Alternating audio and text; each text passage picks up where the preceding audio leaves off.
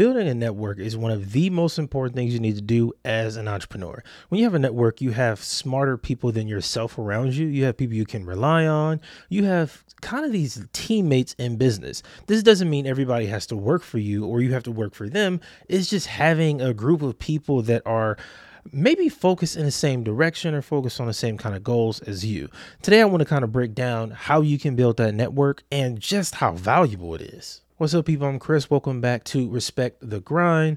And on today's episode, we're going to really get into this networking idea. I see a lot of these videos on TikTok and Instagram where it's like the regular podcast guys talking about uh, networking, but they always talk about it from a kind of like a weird, unreachable, extrapolated perspective where it's like you should have 15 people that you can call and borrow a million dollars. Where I kind of agree with that, but mostly I think that's over exaggerated exaggerating. I think what you should really shoot for in your network is a community of people that have the same perspective or goals as you, that are going in the same direction, because then you can call them for ideas and inspiration, guidance, and all kind of stuff. And that's really what makes having a network so valuable is you have kind of like a life team around you.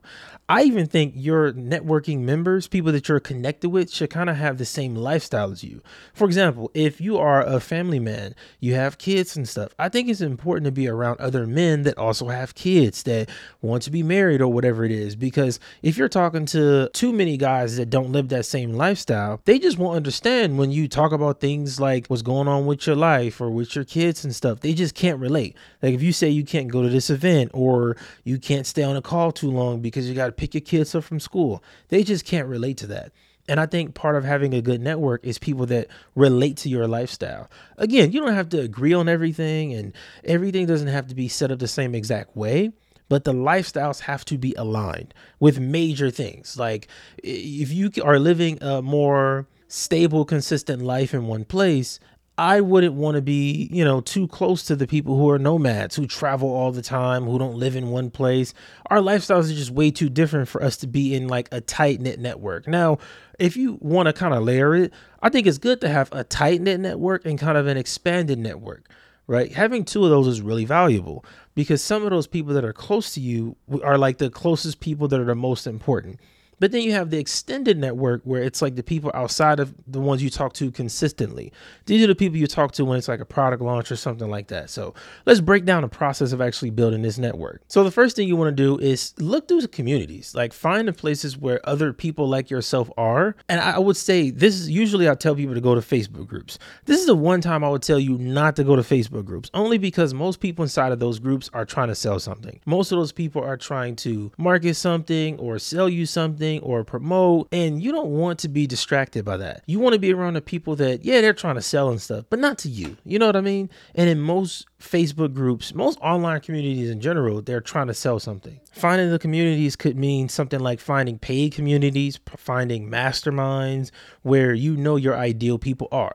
For me, I want to be a part of communities where people are creating content, where they're building products, right? Like the core values that I have when it comes to business and life, those are the only spaces I want to be a part of.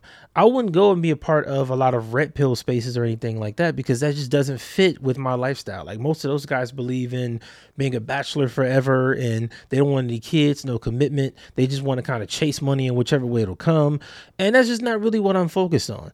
I'm more so trying to be around the people that are building brands, that are building companies that aren't going to switch up whatever product or service they provide just because something new and popular popped up on the marketplace. I want to work with the people who are in it for the long run, who are going to have the same business same brand, same product for at least five years. That's who I want to work with. So if you are going to do this, I would say LinkedIn is a better place to do it. And even on LinkedIn, you want to be careful with the kind of people you connect with because some of these people will write the longest post and put up the fakest stories so they can get a bunch of clicks and a bunch of follows. And you don't want to be around those people that are just trending. That's a that's a huge point. Another part of this is you have to be valuable to the community you want to be a part of. And when I say be valuable, that means you're useful to the group. You're not just there to try to extrapolate things from the group. A lot of people do this where they connect with a person here or there. And the problem is, you're trying to build these relationships, but it's really finicky because you show up when you need something, but when somebody else needs something, you disappear, right? For example, if you want help when you're launching your product, you got to help them when they're launching their product. You have to bring value. You have to use your big email list, right? You have to use that to promote other people's products and services for their launches so that when it's your turn, they're willing to promote you. If you put out a podcast episode and you want promotion, promote their stuff. And I think this is why so many people have a problem networking because everybody's looking to receive instead of giving. You got to want to give and help other people, right? When you can operate at that level, it makes it really, really easy to have those long lasting relationships because you're not just taking. I see so many people just taking and then being confused when a relationship fizzles out and falls apart. It's like you never gave anything. If this person you've known for two years is supposed to be a partner or in your network, you've never promoted them, you never shared their content, you barely comment on their stuff, you don't support them in any way. How can you expect this person to be a part of your tribe and what you're building if you never go out of your way to support them? They're just supporting you. Eventually, they're going to cut you off and replace you with somebody else. I want to get into some tactics that you can use to kind of build this network I'm talking about. For me, one of my favorite tactics is what I call my podcast ambassador program. Everybody I bring on my show, I have their name, email, headshots, all of that stuff, right? So I have a specific part of my email list that's dedicated just to those people. So when I have a promotional opportunity or a speaking opportunity, I send it to them first because they're always going to see me as valuable because I'm bringing them opportunities. Like you promoting me means you get 50% of whatever the sale is, whether it's 50 bucks or $5,000 or sometimes $25,000. You get 50% of that. Like I'm giving out massive, massive affiliate returns on these products and services because that's part of my networking strategy. Now, when I interview people, I tell them this when we connect. It's like, hey, you, if you're a guest on the show, that means you probably fit the bill to be a part of my ambassador program. You don't have to promote everything, you don't have to be a partner, but there are major benefits like obviously revenue and speaking opportunities and networking with other bigger names than myself all of that stuff. And that is valuable, right? So doing it through interviews is an amazing strategy to build a network really, really fast. Plus, very rarely do people say no to being on a podcast. Most of the time they say yes. Another part of this is the meetups and the in-person stuff. This has died down a lot since COVID and stuff, obviously, but now it's starting to pick back up where it's consistent. Whether that is bigger events, whether it's just small networking events, whether it's just lunch one on one, getting together with people in person is really a game changer. That's more valuable than anything else. I love meeting people in person and doing events and stuff because when you connect on that level, the relationship I believe is 10 times stronger. Like we connect through email and stuff, that's fine, that works. But if we're connecting where, you know, we're on the same level, we shake hands and all of that, that's a totally different energy. I think that's what you should really shoot for because when you have somebody that you shaking hands with, you got pictures in person, that takes a relationship into another realm. We don't talk about this a lot because I think a lot of people when they say networking or the, the I guess the street version or whatever is link up and build and it's a lot of time wasting to be honest. And i'm not a fan of that strategy of networking. I, I, don't like to do the let's just talk in a circle and never get anything done. Like if we meet and we're planning on doing something you got to schedule a call with me in the next two to three days. Not a week later not two weeks later not a month later. Like two to three days we need to be on the phone on zoom whatever it is to really take the next step to whatever it is we're trying to do. Now one of my last tips on this is kind of something i just started implementing myself a few months ago. It's a content sharing strategy.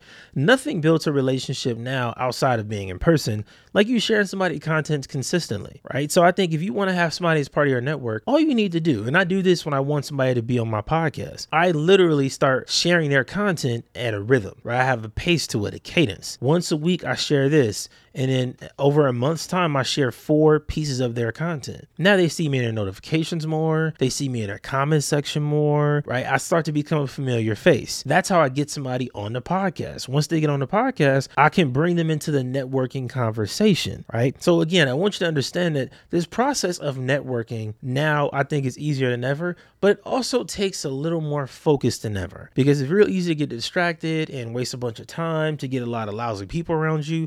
You want to make sure you're focusing on the highest quality people that are aligned with what you're doing and build a real relationship. That is a big deal. And when I say high quality, I don't mean that they have to have a certain amount of followers or email subscribers, but I will say that plays a part in their value, right? Somebody with 500 email subscribers is not as valuable as somebody with 5,000. That's just the truth, especially if they're willing to promote you. But what you also got to understand is a person with 5,000 is harder to get, whereas a person with 500 is pretty easy to get. So it all comes down to you and the person you want to work with and who you can build that connection with. So, action step for this episode make sure you take the time to get out there and start connecting with people. Go to at least one meetup conference, networking event, or whatever in person every single month. Just one. Also, start connecting with other leaders in your space, in your industry. Whether you have a podcast or not, start sharing their content, supporting them, get in their notifications more, start building that connection. Right? Choose three people to focus on for the month. Just those two actions alone, your networking circle is going to grow within a month immediately. Now, if you do that for three months consistently, every month you choose a different person, you choose three different people, you go to a different event, you're to have a massive network within a year. Eh, within a year, you'll have 20 to 30 people that you are building this relationship with from going to events in person and going to the meetups and networking and sharing people's content. After a year's time, you'll have a bunch of people that are more than willing to promote whatever you're launching, to be a part of whatever you're building. This is how you get co founders, all of this stuff. It becomes a lot easier by putting yourself out there and supporting others. That's kind of my main message here is make it a priority to support other people and what they're doing. I can guarantee you'll get amazing results from this. Thank you for tuning in. Thank you for being here. Before you go, make sure you subscribe on the YouTube channel. If you're listening to the podcast, make sure you follow the show there. I appreciate that. Also, check out the Respect the Grind Chronicle. We're building a, a massive community there of just real life entrepreneurs that are building something that are trying to impact the world. Make sure you check us out, subscribe. It's complete, it's, it's free. It don't cost you nothing. I'm Chris, and I'll see you next time.